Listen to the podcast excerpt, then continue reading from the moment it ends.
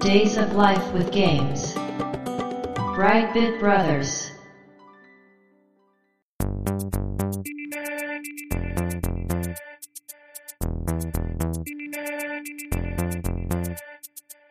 どうも、ワンピー川崎です。どうも、2P 長谷川です。この番組はかつてゲーム少年だったワンピー川崎と 2P 長谷川の二人がゲームにまつわる様々な話題で古きを訪ねて新しきを知る番組です。はい。ということで、ブライトビットブラザーズステージ182です。ありがとうございます。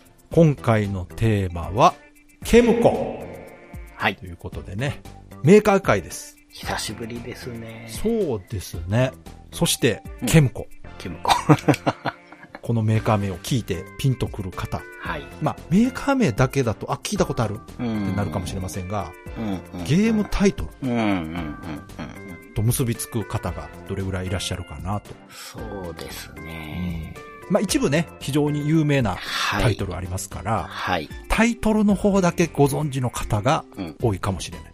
うん、え、これもケムコだったのみたいなね、うん。うん。感じの話になるかなと思うんですが、今回長谷川さんの方が調べてきてくれたんですけど、はい。長谷川さんは当然このケムコがお気に入りなわけですよね。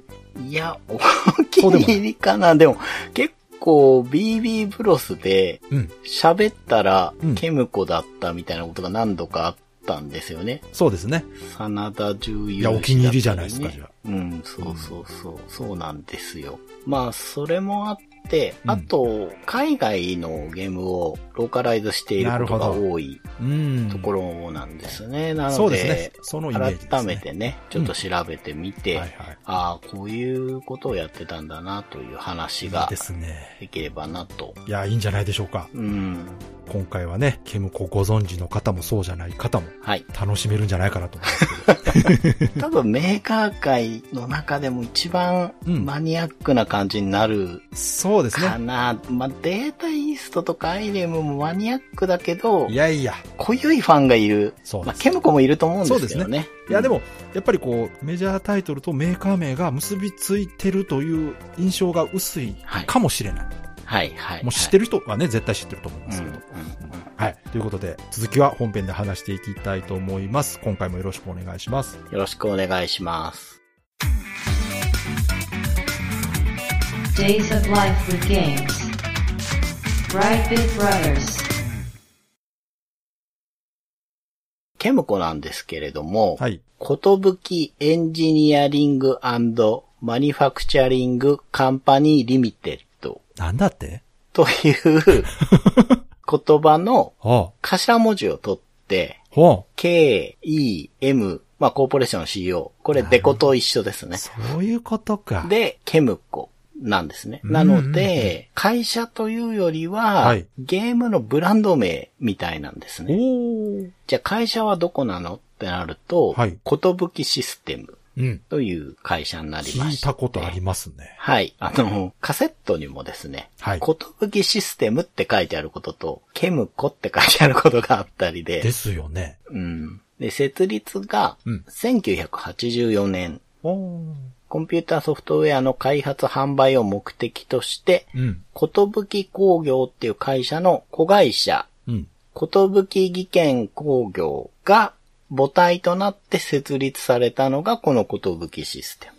ファミコンが出た後にできた会社なんですね。そうだと思います。うん。で、本社住所としてはですね、うん。広島県呉市。ああ、そう。はい、そうです。ええ。広島だなっていうイメージは僕はちょっとあって、説明書とかに広島って書いてあって、ああ、そはい。あの、 僕は結構ゲームメーカーって、う。うん。大阪か東京にあるもんだと思ってたいから。や、そうですよね。うん。あ、広島っていうのは、いつかな何かの説明書で読んで思ったうんうんんですよね。呉市にある会社で、1985年から家庭用ゲーム機に参入しています。で、主に海外ゲームのローカライズ作品を販売しているんですけれども、自社開発のゲームも販売し始めて、お業務用ソフトの開発とか、うんなんか飲食店経営なんかもやったりしあらてまたみたいで、いろいろやってるんですね。そうみたいですね。うんなので冒頭で話したように、海外ゲームのローカライズとうん。自社のゲームが混在してるんですね、すごうんうんうく。んで、今回調べながら、はい。どっちがどっちかなっていうのが 結構難しいというかね。僕もそこを意識して見てたことがなくて、まあ、はいパッと見でもうわかる。これどう見ても国産、これどう見ても海外っていうのもあれば、ああ、そうか。一体どっちだみたいなのもあったので。確か。にね、明確に海外国内ってわからないですもんね。そうです。う。うんん、そうなんですよ。特に80年代のうん。ローカライズゲームって、はい。それこそ元の海外のゲームなんて全く知らないから。まあ、そもそもがだって80年代のテレビゲーム、ビデオゲームっていうのは、うん。英語ですからね、基本。そうそうそうそうそうそう、あれだけ見た。ら、うん。で、ナムコのゲームとか、ニンテンドーのゲームですら英語でしたからね、全部。そうそう。クリアしてもね、うんコングラッチュレーションとかしか出ないから、カタカナでおめでとうとかないですからねカ。タカナすらなかったから、だうかん、うん、らそれは子供からしたら海外のゲームうん。とね、思っててももう間違いないで確すもかんに、ね。うん確かにそうです。うんというわけで、今回、その海外なのか、はい自社開発なのかっていうのを調べていたのが、まあ、お個人的には面白かった。ああ、いいですね。面白いですね。確かに。はい。まあ、ちょっとその切り口でね、メーカー見てたことがなかったので、うんそこがちょっとケムコの特徴かいいなですとね思うんですけど、はいその家庭用ゲーム機に参入した85年からうん。なんですが、うん。 85年に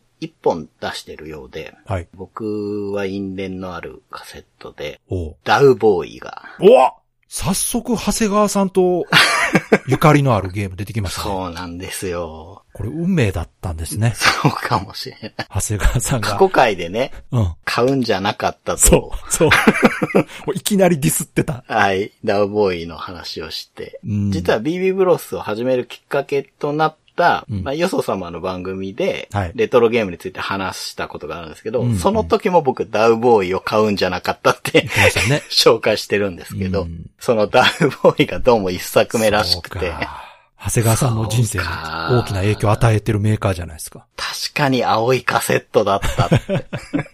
そうなんです。ケムコのカセットって色が決まってるんですよ。うん濃いあ青なんですねう。ん。うん、うん、うん。そのダウボーイなんですけどはい、もともとは1984年にシナプスソフトウェアっていう米国のメーカーがうん発売したアクションシューティングだったそうです。ほうほうほで、これ遊んだことない人もね、いっぱいいると思うんですけど、概要をさらっと言うと、敵陣内にある捕虜収容所に潜入して、うん24時間以内に囚われた重要人物を救出して脱出しようっていうゲームです。よく言えば概要だけはメタルギアみたいな。う。なるほど。はい。 まあちょっとアクション部分はちょっとお呼びもつかないかなとうんうもん。思うんですが、まあそういうゲームだったんですね。当時の僕としてはちょっと戦場の狼みたいなものをイメージしてたせいもあって、うんうんなんかすごく地味でね、そうですね。うーんっていう感じだったんですけど、はいあれから何年経ったかわかりませんが、はい。海外のゲームだと言われて すごく納得できます。そっか、今まではそう思ってなかった。 はい。僕はケムコさんが作ったもんだと思ってたなるほどので、うん。うん。まあ、ケムコとも思ってなかった。まあ、単なるダウボーイとそうでいうすよね存在でしかなかったんですが、海外からケムコさんが持ってきたものだったっていうのが分かりました。で、翌年が86年なわけですけど、はいここでかなり有名なうん。カセットが出ます。あれかなスパイ VS スパイ。はい、来ました。どっちでしたっけスパイスパイでしたっけそうですね。スパイ、VS スパイと書いて、スパイスパイと読む。 はい。すごく 読めないだろうっていどうっちでも正解です。もうそう、はいそう、そうですね、そうしましょう。うんははいい、スパイスパイがファミコンカセットとして出ています。これはね、結構流行ったと思流行りましたうんですよ。めちゃくちゃ。遊びましたね。はい。うん。二人で対戦するのが面白くてね。そう。これは、どっかで話したいですね。そう。確かに。ううんん。だってこれ、対戦ゲームとしてはかなり初期のゲームじゃないかな、そのう、ん画面分割対戦ゲームね。そうそうそう。なんか画期的というか、いなんや、かめちゃくちゃ画期的ですよ。他になかったですよね。ないでです、ないです。うん。うん。うん。そうそうそう。なんかね、こう、くちばしみたいな話そとうね、。キャラのデザインも独特なんよスな。パイでね。うんそう、見た目もすごくキャッチーで。うん。で、これもですね、1984年に、うんファーストスターソフトウェアっていう米国のメーカーが開発販売したアクションゲームを、ケムコさんが持ってきたものという。まあ、でしょうね。あれはどう見ても海外のセンスですよね。これはなんか子供心に日本のゲームじゃないんだろうなっていう感じはしてまね、し。したました、しました。うん。そうでなんもすよねあのゲームの素晴らしいところは、あの、言語依存がないんですよ。確かにそうですね。アイコンとグラフィックだけで遊べるんで、子供でも遊べたんですよね。はいうん。まあ、ざっくり説明すると、はい白いスパイと黒いスパイ。そうですね。名前がヘッケルとジャッケルってあ名あ、そ前んなんがやったっけついてるらしいんですけど、うんうんまあ、白スパイと黒スパイがいてですね、うんこのどっちかを自分のキャラとして操作して、はい隠された5つのアイテム、カバンとかね、いろいろあるんですけど、それをいろんな部屋から見つけ出して、うん相手より先に建物の外にある空港から飛行機に乗って脱出するそっていうね、そうそうそゲームなんですよ。う。うん。で、これが面白くて。 これは、本当にね、うんすげえよくできてます、こ れ。そうそう。うんそうそうそうなんです。だから、これを日本に持ち込んだっていうのは、一つ良かった点だと思うんですよ、いね。や、おそらく、遊んで面白かったんでしょうね。うん。うん。う。うんん。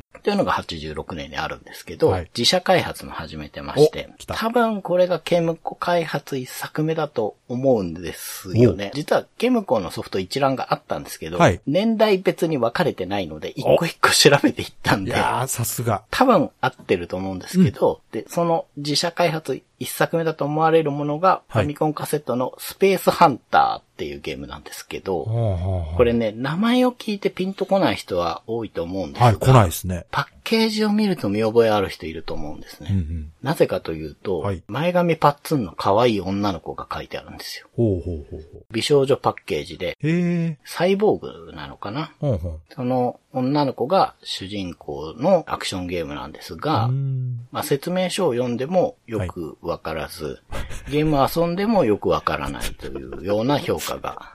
どういうこと なんか、うーん、なんか変わったゲームでしたね。うん。横スクロールアクションとか横スクロールとも言えないんですけ難ど。しい 女の子がね、サイボーグだから足の裏からジェットみたいの出すんですけほうど、それでちょっとこう浮遊したり、なんだりで、うん。まあ武器も多分切り替えられるんだよな。うん。僕のイメージだとなんか横に火が伸びるうん。ボムみたいのを設置して攻撃したりするんですけど、うん。 宇宙空間でそれをやるんだけど、倒した敵がなぜかパフェとかになるっていうね。ええ パフェになるなんかほら、あの時代のゲームって敵倒すとフルーツとかによくなるじゃないですか、得点の香りあーに。で、それ取ったら点ですよ、みたいな。エグゼドエグゼスみたいな。そうそうそうそうそうそう、そういう感じ。多分そこら辺を参考にしたんだと思って、はあ多分深い意味はないんですけど、うんうん。今になってみると、すごくカオスだなっていう感じはあ、がはあはあ、あるんですけど、多分パッケージに惹かれて買った人がいるんじゃないかなっていうようなゲームですね。そして同じ年に、これも多分自社開発だと思われるんですが、はい企画ものでもあるので、うん。こっちは結構知ってる人がいると思います。時の旅人。うん。これは知ってる。はい。これ、川崎さん遊んだことありますかある。これ、めちゃくちゃやばくないですかめちゃくちゃ死にますよね。あの、なんて言うんでしょうね。美味しんぼのアドベンチャーゲームぐらはいいはいはいはいゲームがあはるってい。うかはい。はい。あの、あの、アニメがあったんですよね、当時、はいはい。そうそうそアう。ニメ映画があって、はい。角川のね、そう有名な、そうめちゃくちゃクオリティ高いアニメ映画がそあうりで、ますしそうてで。す。まあ、それとタイアップというか、で作られたんですけど、はいだからこう、まあ、時空移動をしてね、歴史を変えるというか、いそうそうじそうるような話なんですが、うん本能寺にいて信長とかに会うんですけど、そうそうそうそう。 気に食わないこと言う と、一瞬で切り殺されたりして、いや、だから、ある意味ね、原作のテーマとは合ってるんですよ。まあそうです、そうです。その、時間旅行っていうのがいかに危険かっていうね、そうですえ。ーテーマなんでしょうね。多時分間旅行が危険なのか、うんどうかあれですけど、あいのや、、その戦国時代にって余計なこと言ったら、それはもう切り殺されてもしょうがないし。まあまあまあ、あの、西郷さんに質問、なんか、確かこう、世界を征服すれば、はい戦争はなくなるだろう、違うかみたいに聞かれて、はい違くないけど違うじゃないですか。 うん。だから違うって言うと殴り殺される んです。めちゃくちゃやな。そう。という、時の旅人なんですけれどもすごいな。これ僕、思い出というか、うん初めて遊んだ時のことをよく覚えてて、はい友達が買ったんですよ。 うん。で、遊ぼうぜって言われて遊びに行ったんですよ。うん。でもう、ちんぷんかんぷんじゃないですか。はいはい。わけわかんなくて、うんうん。友達と、もう一人来た友達は、速攻で家から出てサッカ ーで遊んでるんですよ。で僕だけ取り残されて、時の旅人をやってた。し。そうか。それはすごい思い出やな。覚えていますね。よく覚えてますけどね。はい。っていうのも出てて、あと、ディスクシステムにも参入してまして、はい。エレクトリシャンっていうものを出しているんですけど、うんうんうんこれは自社開発ではなくて、うんローカライズ品のようです。ほうほうほ続いて87年が、うん。まず、南国指令、スパイスパイということで。続編や。はい、すぐね、続編が出てたんいですやー、売れたんでしょうね。うん一作う目。んそうそうそう。うん、スパイスパイを買い逃した人がね、こっち買って。まあやってることは多分一緒だと思うんで。そうですねううんん僕どっちも遊んでると思うんですけども、うんうんうん記憶がごっちゃになってて。そうですね。うん。確かに。うん。で、あと、スーパーマンっていうファミコンカセットを出していますね。映画タイアップですよね。えなんですけど、うんキャラのイラストとかデザインは日本の漫画家さんがやっているそのうか。使で、えなかったの。これはね、自社開発うんう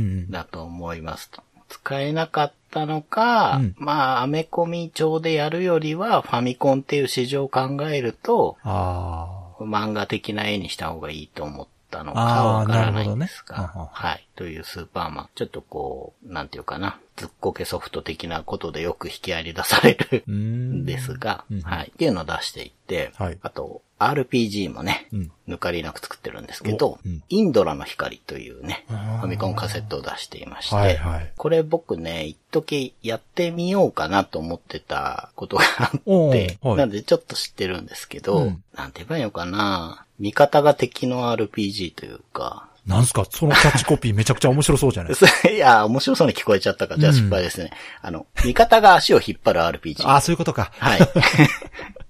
それはダメだな。結構見た目は良かったんですよ。うん。で、インドラの光ってタイトルもなんかかっこよかったし。そうですねかっこいいまあね、真田重要し面白かったって思い出もあるから、うん。ケムコの RPG インドラの光良さそうじゃないかと思って調べたら、うんお供が一人大体ついてくるんですよ。はい。誰かが、俺も一緒に旅をしようとか、うん。どこどこまで連れてってくださいませとか、で、来るんですよね。はい。で、その人とどっかに行って何かを解決すると、またちょっと経つと NPC の人が仲間にしてくれって言って、うんまたどっかまで行ってっていうのを続けていって、うん。まあ最後の方まで行くんですけど、うんまあそのね、仲間の足が遅いんですよ、単純に。ほ自分の半分ぐらいの速度で動くんですよ。う。うん。はだから画面からいなくなっちゃうんですよ。あはあはあ。で、そうすると行方不明になっちゃうから、うん。待っててあげなきゃいけないんですよ。うーん。でもあんまり AI が良くないから、はい引っかかったりするんですよ。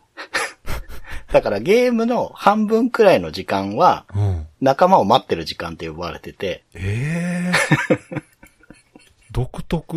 独特で、その仲間も、まあ、死んじゃったりするじゃないですか。はい。そうすると、まあ、ドラクエ的な思考でいけば、緩和家引きずっていくのかな。で、うんどこか寺院に行って復活させるのかなって思うじゃないですか。うんうんこれ多分リアリティを追求しちゃったのかな。その場でお墓ができるんですね。ほその死んだ場所だよねう。。はい。はい。で、自分だけ寺院に行って、うん復活の呪文を覚えて帰ってきて、はい墓まで行って、復活させてあげるっていうことをしなき新ゃけしいなな。い。新しい。新しいといえば新しい。まあでも、オンラインゲームだとよくありますはよいね。はい、そうですね。確かにそうですね。なるほど。まあ、だから、ちょっとね、本当に勘弁してほしいとええでも独特ですね。まあ違いを出そうとはしたんですね。そのそうそうそうです。そうです。まあ、単純に歩くのさえ速くなってくれればいいんですよ。待ってて。いうか、もう完全に後ろにくっついててくれればいいんですよ。うんなんかその歩くの、 歩くスピードどうこうは、長谷川さんのロープレの話でよく聞く な。なんかあの、諸葛孔明伝とか、ああ、そうですね。あと、レトロゲームプレイレポートで言ってた、ブラッディ・ワリアーズや。ああ、ブラッディバリアスうん。あれもなんか歩くのそ遅いって言ってたそうそう。まあ、あれはね、バイクを手に入れると世界が変わるんでそうね。そう言ってはい。 そうなんです。まあ、このゲームも、後半に仲間になる人はうん、かなり足が速くなるらしいので、うんそこに行くまでが苦行みたいな感じらしいんですけど、まあ、それでちょっとやめとこうかなと思って遊んでないんですけど、まあ、そんなゲームも作っていますと。で、88年は、これも多少有名かな。うん。戦車戦略砂漠の狐っていうう、んうんうんはい、ウォーゲーム知をって出ますねしていて、ははいい、これも自社開発だと思わうん。れまええす。あ、そう。はい。えーシミュレーションですよね。そうです、そうです。うんで、同じ年に過去お話ししたことがある、真田重勇士を作っています、ね名作ね。はい、これは面白かった。うん。あと、ドナルド・ダックっていうファミコンカセットも出してるんですけど、ほいほいこれちょっと調べてみてもよくわかんなかったんですけど、どうも自社開発っぽいですね。うん。うん。で、ケムコって、この後、結構ディズニーもののゲームを出していくんですよ。はい。ミッキーマウスっていうタイトルで、うん。ゲームボーイ時代に乱発していくので、 何かこう、ディズニーとのつながりがあるのかもしれないですね。あとですね、うん。ディジャブというゲーム。まあ、これもローカライズなんですけれども。有名ですねはい。ケムコローカライズアドベンチャーシリーズ3部作と、みんなが勝手に呼んでいるいやーもものうのなんか番組の中で何回も話してる気が するな。 はい。そのディジャブが出てるのが89年ですね。うん。あと、自社開発だと思うんですけど、銀河英雄伝説のファミコンカセットを出していて、はあはあはあはあ。これはね、評価悪くなかった覚えがあるんですようね。ん。うん。うん。僕、銀英であんま覚えてないんですけど、はい。キルキルヒアイス。ヒアイスあの、参謀みたいな賢い人。赤毛のね。あの人に、うん。恥さらすぐらいだったらリセットボタンを押したらいいんじゃないですかみたいな。って そ言んわれなることんです言うよ。のた確か言われるはず。そうそう。それでなんか覚えてるんですけめど。ちゃくちゃ面 白いな。そうそうそうそう。いや、もっと多分丁寧な言葉で話してると思いますよ。あーなるほどうんはい。まあなんか、それ的な、なんかメタ的なこと言われるんですよ。リセットボタン。えー、面白い。うん。私は銀英伝大好きですから。はいはい、そうですよね。うん。え銀英でも作っていて、あとですね、はいスーパーファミコンでボンバザルっていうゲームを出してて、これもローカライズだとー。思います。うん。うん。 Days of Life with Games. Brightbit Brothers. 89年になると、はい。三部作の、来た。まあ一番有名だと思われるうん、シャドウゲイトが、おわはい。ーねえ、我々の番組でも取り上げたら、非常にねえ、皆さん反応してくださったタイトルですけど。非常に好評だったあの、シャドウゲイトが、フねァミコンカセットで爆誕っていうのがね89年でうん、うんうんもう勢い止まらず、悪魔の招待状も同じうん。年そうにですね。出て、これで3部作が出揃うわけですけれどうんうも、それとですね、ホワイトライオン伝説っていううんファミコンカセットも出してまして、はあはあこれも自社開発だと思うんですけうどん、これも僕一時に遊ぼうかなと思ってた時期があって、はい理由はですね、キャラクターのうん主人公女の子なんですけど、うんパラメーターがうん普通強さとか、はい。まあ、賢さとか、はい速さじゃないですか。うん。彼女のパラメーターは、うん。勇気、夢、希望。えこの3つです。何それわかんないです。やってみたいなって思わせる。 キャラクターごとにパラメーターが違うってことステータスが。いや、多分勇気がレベル。あーあ、そあ、そういうこと ね。はいはい。夢と希望はよくわかんないですけど、うん夢と希望が高まれば勇気のレベルが上がるみたいえー、なすこと。ごい。なんよくわかかんな、いえ、でも、いいじゃないですか、すごく。そうそうそう。なんかね、メルヘンチックな世界あの観独自性を感じますね。あります。それは感じます。うんそれが功を奏してるかどうかは遊んだ人だけが知ると。確かいうことなんですけど、え、あと、ディスクでロジャーラビットをに。出してます。あーあったな、そういう。はい。これも自社開発なんですけうーど、ん。なんとこのロジャーラビットの、はい。ロジャーラビットを書き換えて、うん。ゲームボーイにうん移植しているんですけど、はい。書き換えられたキャラクターが、おミッキーマウス。えすごないですかいや、すごすぎるで しょ。ロジャーラビット、ワーナーのキャラをディズニーに置き換えるって、いや、これは、なかなか、ね、すごいことやってますね。剛腕すぎませんかこれ。 いや、豪気ですね。ですよね。男塾みたいな感じなんでそうそうそう。怖いもの知らずだろっす。ていや、いすうね。ごいな。はい。ゲームボーイで出てるミッキーマウスが、そうらしいんですす。ごいななかなかね、今までね、データイーストとか、こうなんかちょっと変わったメーカーさんも紹介してきましたけど、うん。ケムコもなかなかどうして、いやいやいや。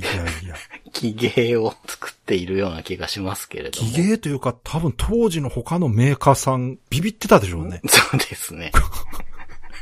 うちではようやらんわって言ってたでしそょうそうそう。うわーってなりますよね。すげえな。うん。まあでもゲームボーイそれだけじゃなく、この年に自社開発で、セレクション選ばれし者っていうロープレイをね、出して聞いたことあるな。はい。これは、まあ、ちょっと有名。変わった画面作り。アドベンチャーみたいな画面でやうるんロープレイなんですよ。それ、長谷川さん、なんか、レトロゲームプレイレポートでやろうとしてま せんね。はい。ちょっと、実はお試しでやったんですけど。ですよね。あんまり合わなくて。うんうん。なんかそういう会話をした記憶が。はい。僕としては、シャドウゲートのうんテキストのノリを求めてたんですけど、はい結構真面目に作られていて、うんだからあれがケムコのカラーではないですからね。そうなんですよね、ローカライズの味だと思うんですけど、うんうんまあ、ちなみにさっきね、勇気、夢、希望って言ったホワイトライオン伝説のはい。音楽は、はい。使ってる音とかは、うんシャドウゲートそっくりでした。あ、じゃあ作曲家の方が同じなんですかね。そうかもしれないです。うんその、セレクトした時のね、うん。一個一個カーソル選んだ時の音とかが、シャドウゲートと同じで、ちょっとシャドウゲート味を感じるなと思ったんですけど。だかうらんコスト削減なんじゃないですまあか、。そうかもしれない。まあだから単純にホワイトライオン伝説 BGM は結構いいっていうことなんですけど。で、90年になると、はいハッピーバースデーバックスということで、バックスバニーのね、ゲームが。結構 IP ものやってるんですね。そうなんですよ、うんで、これもゲーム自体は多分自社開発なんじゃないかなと思い、ええじゃあ、なんか海外の版権を取ってきてはい。作るというパターンが多いんですか ね。そのようですね。ねはい。あと、ファミコンカセットとして、ノースサウスワクワク南北戦争っていうね。それもなんか聞いたことあるな。 こう、受け取り手が困るようなタイトルの。ワクワクと戦争が合わない、そうそう、そうなんです。うそうなんですよ。なるほどうん。これ、ローカライズで、う。うん。元々のタイトルはノースサウスだったので、おうほうほう。後ろの方は全部ケムコさんがつけてしまっていそうるといか、多分ノーースサウスだけだとゲーム内容がわからないので、はい。つけたんですね。まあ、映画の放題と一緒ですね。そうですうね。ん。で、ゲームボーイで、猫じゃら物語というも急に可のを愛い出していまして、うん。まあこれは自社開発だと思うんですけうど、ん構造としては、はい。前年に出したセレクションと同じで、うん。猫にされちゃった主人公が人間に戻るために、はい。どうのこうのっていうロープレイだったと思うんですけど、はい。うんなんかね、その独特のパラメーターで猫ポンっていう値があるんですけど、これ何だと思います、猫ポンって。猫ポン猫ポン。あれ、猫らしさとかそういうことじゃない。これね、猫のストレスらしいです。ストレスなる値。ほど な。猫ポンか。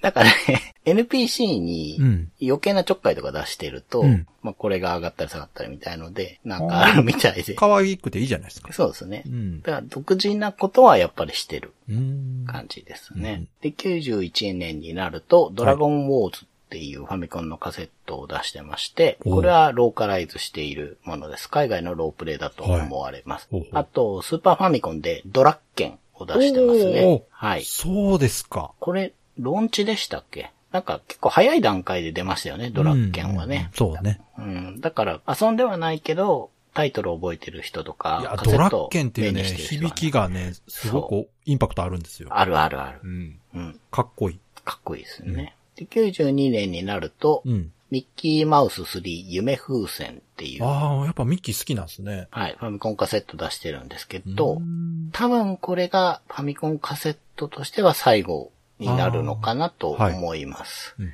はい。そして、スーパーファミコンでトップレーサーっていうものをローカライズしていてほらレースゲームはい。これはシリーズ化していきます。うん。あと、同じくスーパーファミコンでファランクスっていうものもやってい、知ってうん。あとはゲームボーイの方でセレクションの2を出しています。ああ、そう、続編出てるんや。はい、続編出てます。うんあと、ゲームボーイで他にもね、いろいろやってるんですけど、中でもちょっと目立っているのが、ドクター・フランケンっていうゲームなんですけど、はい。これ非常にプレネがついてる ゲームですね、今ね。それはどういう意味でですか多分数が少ないローカライズ品だから、うんなるほど高額になっちゃってるんだと思うんですけどね。パッケージのアートはすごく良かったですね。で、93年になると、はいこれも一部で有名だと思われるスーパーファミコンのカセットで、ファーストサムライっていうものをローカライズしています。ああ、聞いたことないですね。これ、まあちょっとよかったら動画を見つけて見てほしいんですけど、うんうん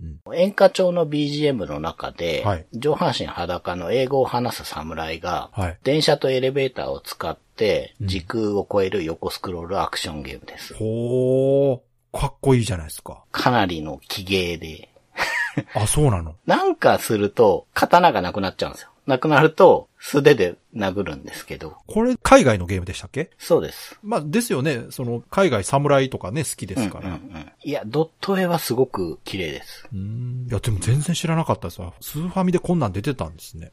そう、そうです。パッケージのアートもなんか、すごく堂々としててね。うん。うん。えー、全然知らんわ。刀が、なんか奪われる時 に、oh no, by sword っていうのが、すごい耳に残る。これだけインパクトあったら覚えてるけどな。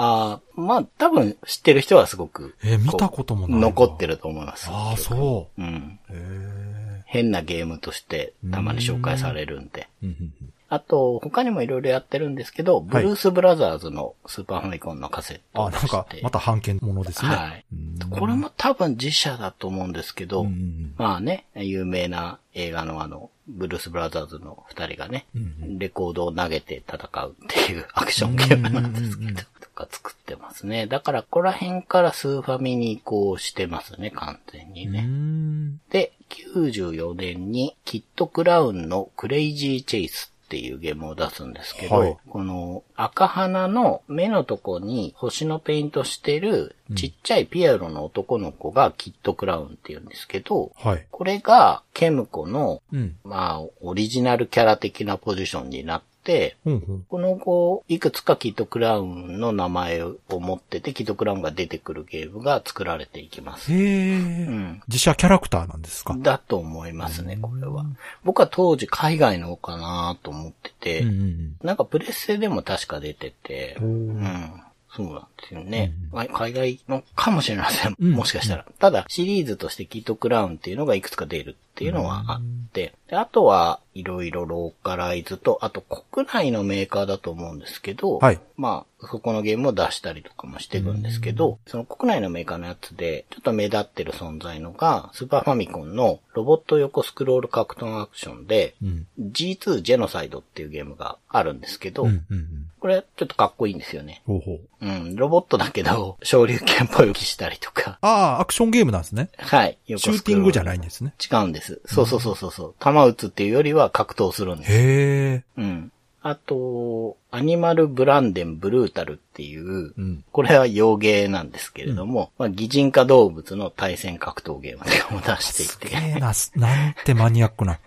これも、すごく絵面がね、固有いんあので、時代わかりますね。格ゲー流行ってた時。そうそうそう、そうそうそう。まあ、とにかく格ゲーにみんな飢えててい、やー、新しいすごなのやってみたいっていう時にね、う持んってきたんでしょうね。すげえな。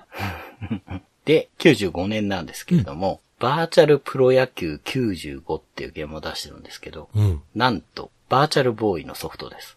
ああ、そうはい。バーチャルボーイのゲームって私、任天堂しか出してないと思ってましたね。いや、ちょっとだけ出してるんですよ、他のメーカーも。ああ、そう。ちなみに、バーチャルボーイのソフトで全部で19本しかないんですって。あ、思ってたよりあるな。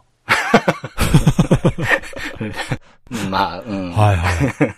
確かに正しい反応かもし れない。で、多分、任天堂以外のメーカーでも本当に数社しかないと思うん ですよ。ですよね。はい。そのうちの一つがなんとケムコであると。もう今となってはバーチャルボーイでゲーム作ったことあるよって自慢ですよね。自慢できますね。うん確かに、うんはい。そこの実績解除してるメーカーはなかなかない。いや、すげえな。うん。これ結構中身も概要を読んでる限りだと、はい頑張ってるというかうん意欲的で、実名球団が12。おお。で、まあそこの選手がもちろん使ええ、て。すごいな。はい。で、そこにオリジナルのケムコリーグっていうあ6れ球団で、うん18球団で、まあ戦えるというかね、遊べるという、結構力入れている。いや、でもね、はい。どんな新ハードでも、はい。スポーツゲームは鉄板ですよ。まあそうですね。さらに日本で言えば野球なんて言ったらもうね、そうですうんキラーソフトですよ。はい。まさかバーチャルボーイで野球ゲーム出てたことすら知らなかったですけど。 それをケムコが作ってたっていうのは、うんびっくりしますね。びっくりしますし、うん。過去のうん。タイトルの中で僕野球の話一回もしてないはずなんですよ。あ れそうでしたっけはいフ。ァミスタとかね。はいはいはいはい、そうそう。パワープロとかあの辺はねそうそうそう出てきてたと思います。そうそう。あの、作ったことがあるメーカーだったら、ああれなんですけど、ケムコは多分野球作ってないんじゃないかなと思うんですよね。もしかしたらあるかもしれないですけど。うんうんまあね、もう、バーチャルボーイで作ってるっていうだけだよね。うん。そうなんですよね。はい。うん で、96年はさっき話してたキットクラウンのクレイジーチェイソン2が出ますけど、これがプレイステーションですね。うん。 PS のソフトとして自社から出しています。はい。で97年になると、うん任天堂64でトップギアラリーっっていうね、ほう。トップレーサーっていううんうん。スーファミで出たものっていうのが、うんどうもトップギアっていうタイトルが元々なのかな、ローカルライトする。あーなるほどだから名前を戻したのかうんうんな。で、まあ今後このシリーズがいろいろ出ていくみたいなんですけど、うんうんと、ゲームボーイでキットクラウンのゲームボーイ版のそれゆけキットっていうのが出ててう、ん。で、98年になると、うんセレクション1と2をパッケージ化したほうほうほう。ものがゲームボーイに出ていて、ええで、99年は、シャドウゲートを64で出している。シャドウゲート64。はい。ー。うーん。そうなんすか。で、ゲームボーイカラーの方でも、シャドウゲートリターン。それって移植移植だと思いますよね。はい。新作とか続編ではないのないのかな、うんで、ゲームボーイカラーで、ディジャブの 1&2 っていうのがどうも出てるらしくて。うんうんうん。まあ、こんな感じで、ほうほうほ99年までやっていって、はいまあ、2000年以降もね、う。うん。 PS2 でトップギアデアデビルっていうのを出したり、はいあとローグオプスっていうものをローカライズしてるんですけど、はいこれは PS2 だったり、Xbox だったりで出てます。うんあと、バットマンダークトゥモローっていうのも Xbox でローカライズしていうん。たへり、ーワイワイココカートっていうのを Nintendo DS で出したりと、いろいろやっていくんですけど、はい。まあ、 そういうね、やっていく中で、うん。大刀っていうゲームをね、あ、覚えてる。 大刀ご存知ですか覚えてるよ。これはあの、ドゥームね、FPS の基礎を築いた傑作と言われるドゥはーいムを作った方、ジョン・ロメロさんでしたっけ、が指揮を取ってはい。作るんだっていうことでうん発表されたゲームらしいんですね、大刀っていうのは。うん。で、まあ当然みんな期待するわけですそうよ。ですね。ただその期待が盛大にこけてしまって、うん。ゲームとしてもバグが山盛りで、うん。で、北米でもなんかクソゲーランキングっていうのがあるらしくて、うん。堂々4位らしいんですけど、すごいな。はい。まあ、これね、北米だとこう、ゲームにおける失敗っていう話になると、はい名前がよく出てくる もの、代名詞的なものらしいんですけど、名誉なのかそうそうそう不名誉なのかって。 ET のね、結構、特艦で作っあた問題作あるじゃないですか。あ,、れと大刀がよく出てくるらしいんですけど、はあ、すごい。ET と並びますか。はい。まあ、これをね、日本に持ち込んでいるのが、ケムコということで。まあ、見る目があるのかない のか。うんただ、この大刀さすがにバグがひどすぎたらしくて、はいで、ゲーム的にもテこ入れが入ったバージョンっていうのがいくつか出ているんですけれどもうん、その最初のバージョン1.1っていうものを64に移植してるらしいので、だから一部の情報通の方たちが期待を持ってね、あの大刀が出るのかと。はいはい。どんなもんなんだと思ってやってみたら、うんいや、まあ、確かに問題はあるけど、そこまでじゃないじゃん、みたいなおお。感じになったらしいんですけど、へえ。それはやっぱりバージョン1.1を移植してるからっていうことみたいなんですね。まあ、あとは、その時までに世間に広がったイメージがどんだけ悪 かった。 そうそう、それもあると思ハうードルが下がりまくってたんだ。そうそうそう、そうですね。それはありそうですね。まあそんなこともしつつう、んうん。 2005年にですね、はい。まあ転機がありまして、ほうことぶきグループのゲーム部門、システム開発部門なわけなんですけど、そこが、はまあことぶきシステムが要は事業再編成で分社化されると。はい。ということで、携帯電話向けのアプリ関連を、ことぶきソリューションっ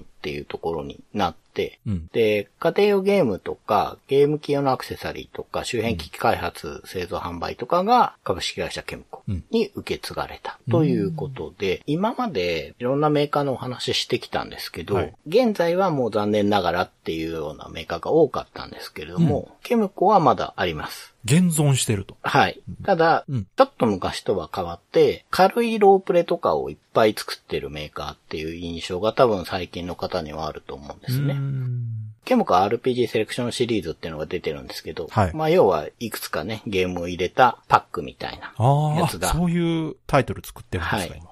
なんと11作出てるんですよ。えー、すごいじゃない。めちゃくちゃロープレ作ってるっていうへえ。感じで。ただね、そういう中でも、うんこれ川崎さんも好きだと思うんですけど、はいレイジングループとかね、あ出してますかあら。そうですよあ。れは傑作って呼ばれていますや、よね。傑作でで。すよ。うん。あの、似たようなタイプでね、うんうん。えーグノーシアか。はいはい。人狼ゲームという意味で、はいグノーシアがすごくこう評価されてる傍らでね、私はレイジングループすごく好きで、うんうん。レイジングループも人狼テーマなんですよね。まあそういうレイジングループっていうね、うんいいゲームも出してますし、うんうんうんあの、同人ゲームとかを移植とかもしているみたいで、ああ、はあはあはあい。話の魔女っていうゲームとか、アドベンチャーですけど、うん。あと、探し物は夏ですかってやつだったりあが、あそうか。テキストアドベンチャー系のゲーム最近出してますね、はい。そそうういいうやうね。のも話題で、うんうん。なんだかんだね、まだ作っててっていう感じですよね。うんただそのゲーム会社ではあるんですね。。はいいはい。うんうん。で昔とはねうん、ちょっと印象が違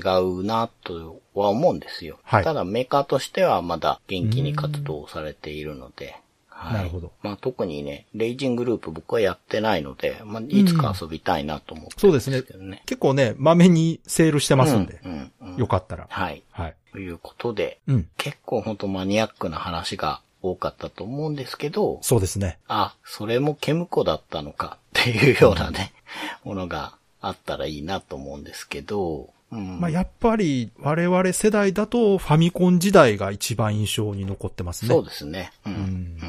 まあ、個人的にはスパイバーサススパうん。うん。うイん。かな、やっぱりう。ん。あのゲームが衝撃的すぎて、はい。あの1タイトルだけでももうケムコっていううんイメージがなんか確立した感じがするな。そうですね。ううんん。まあね、ナムコとケムコが間違えるみた いな話もありましたけど、うんはい音の響きだけですからねあの辺もね。やってることはもう全く違違いいまますすからね。ね。うん。 Days of Life with Games. Brightbit Brothers. では、そろそろエンディングなんですけども、はい。今回は長谷川さんのレトロゲームプレイレポートあります。はい。よろしくお願いします。はい。レトロゲームプレイレポートではゲームシステムだけでなく、ストーリーについても隠さず話しますので、これからラグランジュポイント遊んでいこうという方は、ちょっと最後まで飛ばしていただければと思います。特に今回最終回なので、はい。最後のネタバレをすることになります。そうですね。はい。で、前回ですね、まあ、最後の敵の本拠地に乗り込んでいくためのバイオディスクっていうのができて、はいまあ、それでドアロックを解除して、カイザーロードっていうね、なんかこう、大行な名前がついたところに入ってかっこいいいって、そこの一番下にですね、うんなんか、アッシュっていうね、なんていうのかな、でっかい骸骨みたいなロボットって言えばいいのかな。はあ、はあはターミネーターの中身みたいなあ、うーん、なるのほどが。いて、うん。なんか、唐突な中ボスって思ったんですけど、んこのゲームね、中ボスだと戦闘曲が変わるんで、ボス中ボあース専用の曲あるんで、わかるんですよ。わかりやすいですねそう。うん。であ、強いんだなと思って、まあ、頑張って戦って倒して、うん。で、その奥に水路の制御をしている機械があって、それで水路の水を抜くんですね。ほうで、これによって池の範囲がまた広がると。うん。なので、最後の目的地のセンターシティっていうところに、その水が抜けた水路を進んでいくんですけれども、そはいのセンターシティの入り口で、バイオノイド三将軍と呼ばれる、はい。うん、まあ、プレジデント5のうち抜けた3人が、このうんバイオロイド3将軍になってるんですけど、そのあーレテマスっていうのが出てきてうん、戦闘になるんですけど、はい。今回はですね、下半身がくちばしがついた魚みたいな、飛び魚みたいな、飛び魚、うんみたいな、 うん。下半身でえ、上はね、グラサンつけたような目の、なんかピンクの可愛いやつがくっついているっていう。 気持ち悪いです ね。なんとも言えない本当デザインなんですけど、この三将軍は。で、まあ、戦うんですけど、あー。はい。これ前ほど強くなくて前出てきたね、何度か戦ったい将軍よりも。や、それは長谷川さんのレベルが上がってるからまあ、それです。もあります。それもあるんですけれども、うんうんまあ、倒すんですけど、倒すとまはあ、い例によって人間に戻るんですね。それが辛い な、なんか。これがレデマス様の本当の姿だ、みたいなこと言っいてるんやでーすけそど。こにちょっとこう罪悪感感じさせますよね、なんか。そうなんですけど、どんなイマジネーションであの格好になってたのって感じなんですけど。あーなんかちょっとこう人間ドラマ感じるな、そこうに。んうんでまあ、倒してセンターシティに行くと、はい。議長が、谷谷議長っていう、まあ、味方ですね。が、囚われてるっていう話になって、はいベスタ3っていう、これもなんか、採掘用隕石かなんかなのかな、うんそこに幽閉されてると。いうことで、このセンターシティからシャトルに乗って助けに行くんですよね。はい。で、まあ、本当はさっき川崎さんが言ったように、レベルもだいぶ上げてあるから、うん。まあ、普通にスースースーっと進んでって議長のとこまで行くんですけど、うんうん。自分にも問題があったっていうことで、はい。責任を感じて自爆しちゃうんですよ。 ええだから助けることはできなくて、その前に、なんかすごい強い防具とかくれるんですけど、うんうん自爆してしまって、へで、ー議長曰く、最後のね、敵である、そのシュトルテ博士っていうのは、うん。うん。生態系的に、もう人間のままだと住めなくなるから、いつかね、うんそのバイオノイドに改造してるわけですけど、うん。言ってましたでっね。かい船かなんかを作って、まあ、はいその状態で地球に行こうと。地球占領しようみたいなことを考えてるらしくて。えうん。なので、頑張って倒してくれみたいなことを言われてっほうほていうね、ことなんですけど、う。うんうん。こほこからあの、バイオの要塞っていうところに向かって 行くんですけど、うほうほで、ここにメタロボスっていう、もうでっかいパワードスーツみたいなのがいて、これも中ボスで、これも倒して、う。うん。で、地球への船を製造してる大工場に入ってって、うん。ここで、まあ、ボス、ここだと誰だったっけなウェーバーだったかな、そのバイオノイド三将軍の最後の一人を倒して、はいうんで、やっと最後のエリアのバイオの楽園っていうところに行けます。ほうほうほうう。ん。で、 まあ、このゲーム、うん。レベル4以上だったかな一定以上の武器って、武器合体じゃないと作れないんですよ。ああ、必ず、その、合体させないと、それ以上のはい。強い武器が作れないようになる。はい。うん。で、最大6までの武器があるんですよ、レベル6までう。んうん。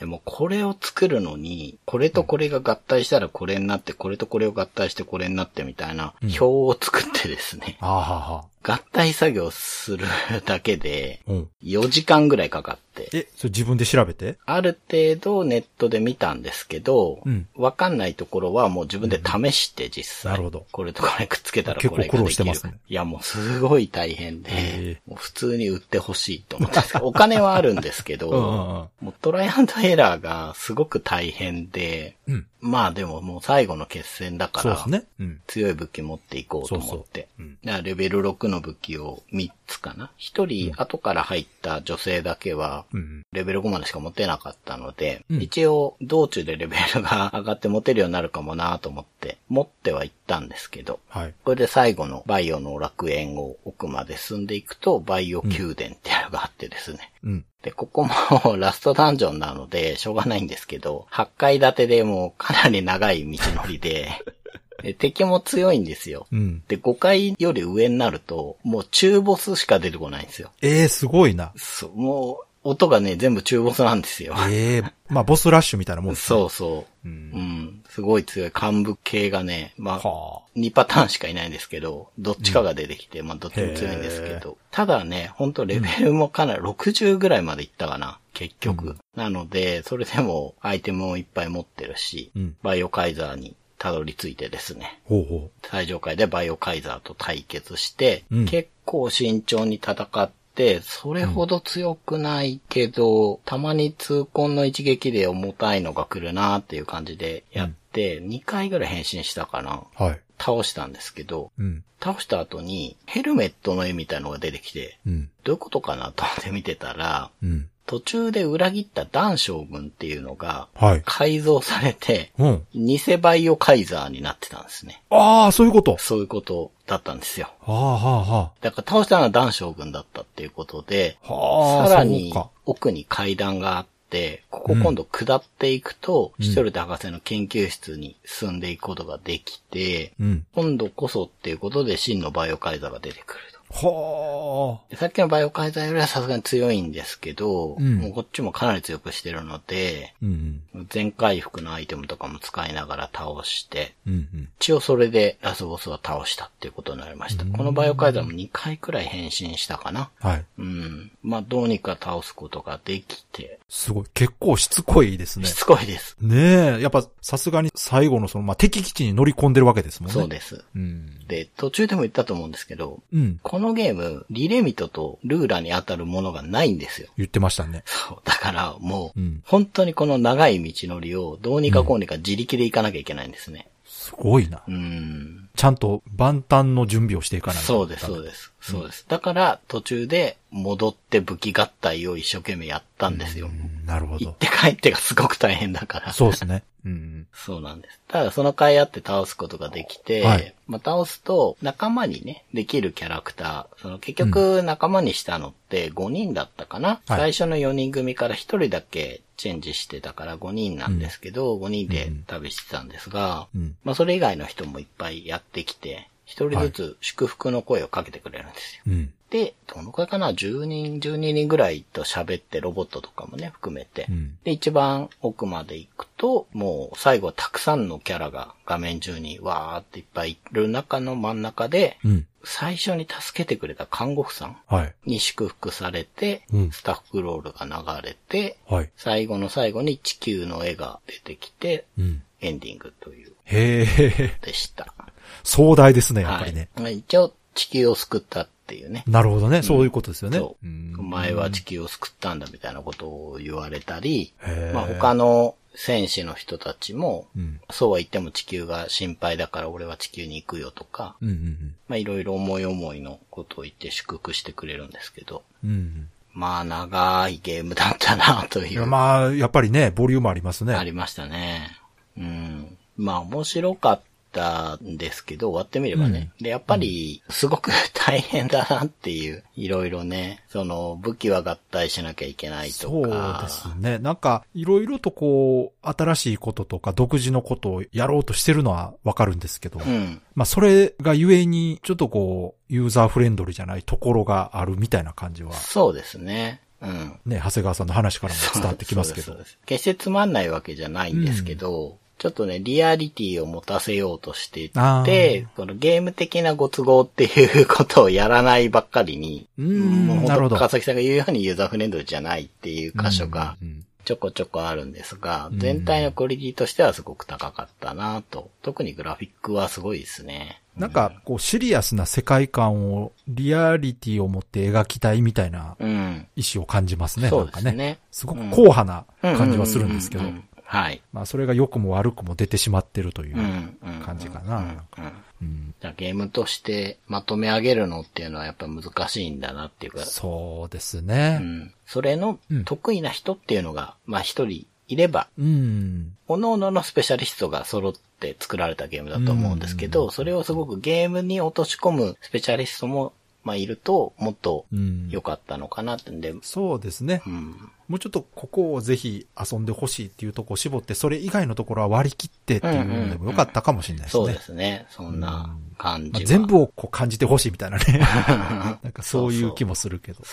まあでも本当力は入ってそうるゲームだなってそのはれそれ。うん。伝わりますね、やってて。すごく。もうそれはね、噂で聞いただけで、そのグラフィックとかうん。音楽の部分だけでも感じるんですけど、うん。まあ、ゲームシステムの話をほぼ聞かなかったのはやっぱりそういうことなんだなと思いましたね。 そうですうね。ん。うん。悪くないんだけど、うん。こう、出た時代を考えると、うんもっとこう、ユーザーフレンドリーに作あーれそうですたんじねゃないかなっていう。もうファミコンの末期も末期ですそもうんでね。す、そうです。うん。ねいやーでもね、今回だいぶボリュームありましたけど、うん。お話はやっぱ壮大な話でしたね。うん。なんかこう宇宙を救うなんかな、だから。そうです、あ地球を救う。か、一そう応。ですね。地球を救う話だったしう、んまあ、多分原作の方はもっと描きたかったんだと思うんですよ。はあはあなるほどそのなんでバイオノイドにならなきゃいけないのかとかね。そうですね。そのあたりもこうね、ゲーム中でもうちょっと説明があればうん。ね、うん。深みが。まあでも、行間だけでもなんとなくうん。うん。想像する余地はある気はしますけど、ねはい。バックボーン自体の設定はすごくしっかりしてるなうん。というのは感じましたね。はい。はい。いや、でも、長谷川さん、今回は結構長めだったんでうね、 ん。お疲れ様でした。まあでも本当噂のゲームだったので、やれたのは良かったなと思いますね。はい。では、いつもの告知お願いします。はい。ブライトビットブラザーズでは番組に対するご意見、ご感想、あなたのゲームの思い出やゲームにまつわるエピソードなどお便りお待ちしています。ホームページ右側のメールフォームや番組の X アカウントへの DM などでお送りください。ポストの場合はハッシュタグ BB ブロス。 BB がアルファベットでブロスがカタカナをつけていただけると見つけやすくて助かります。よかったら番組 X アカウントフォローしてください。よろしくお願いします。よろしくお願いします。ということで今回はケムコでした。はい。今回はですね、まあ私も長谷川さんも、うん。ケムコというメーカー自体にはね、知ってることが少ないとうん。いうことで、いつもよりはちょっと内容がね、薄かったかもしれませんが、はい。あのゲームタイトルはね、うん。まあかなりマニアックですし、うん。一部ね、皆さんご存知のタイトルもあったかと思いますけど、はいまあメーカー界ってね、うん。そういう我々が 知らないことも知れるといううん。ところがまあ楽しみでもありますんで。そうですねう。んその、まあ、よく言えば、うん。安定してお仕事されてるっていうことだと思うんあであ、すなよるね。ほど。うん。変な事件は起きてないの で うで、何よりね、まだ存続してるっていうのがすごいとんも思ういます。そうですよね。はい。それはすごいな、うん、確フかァミコン初期からね、残ってる、うんまあすごく大きい会社になったりとか、に。うん。まあカプコンとかね、残ってるメーカーありますけど、うんはい特にどこかとくっつくってこともなく、そうですね。残っているの確で、まあ、やっぱあの最初の頃にいろいろ違う業種もやられてたみたいなのうんで、もしかしたら他業種の方でね、はい。我々が知らないようなところで活躍うんうんうん。して、そちらでケムコという名前が有名になってるのかもしれないですけど、うんまあ、ケムコという名前じゃないのかもしれないですけど、はいうんどこかでまた繋がることがあるかなと思うんですけどね。そうですね。それ面白いけど。うん。では、今回も最後まで聞いていただいてありがとうございました。ありがとうございました。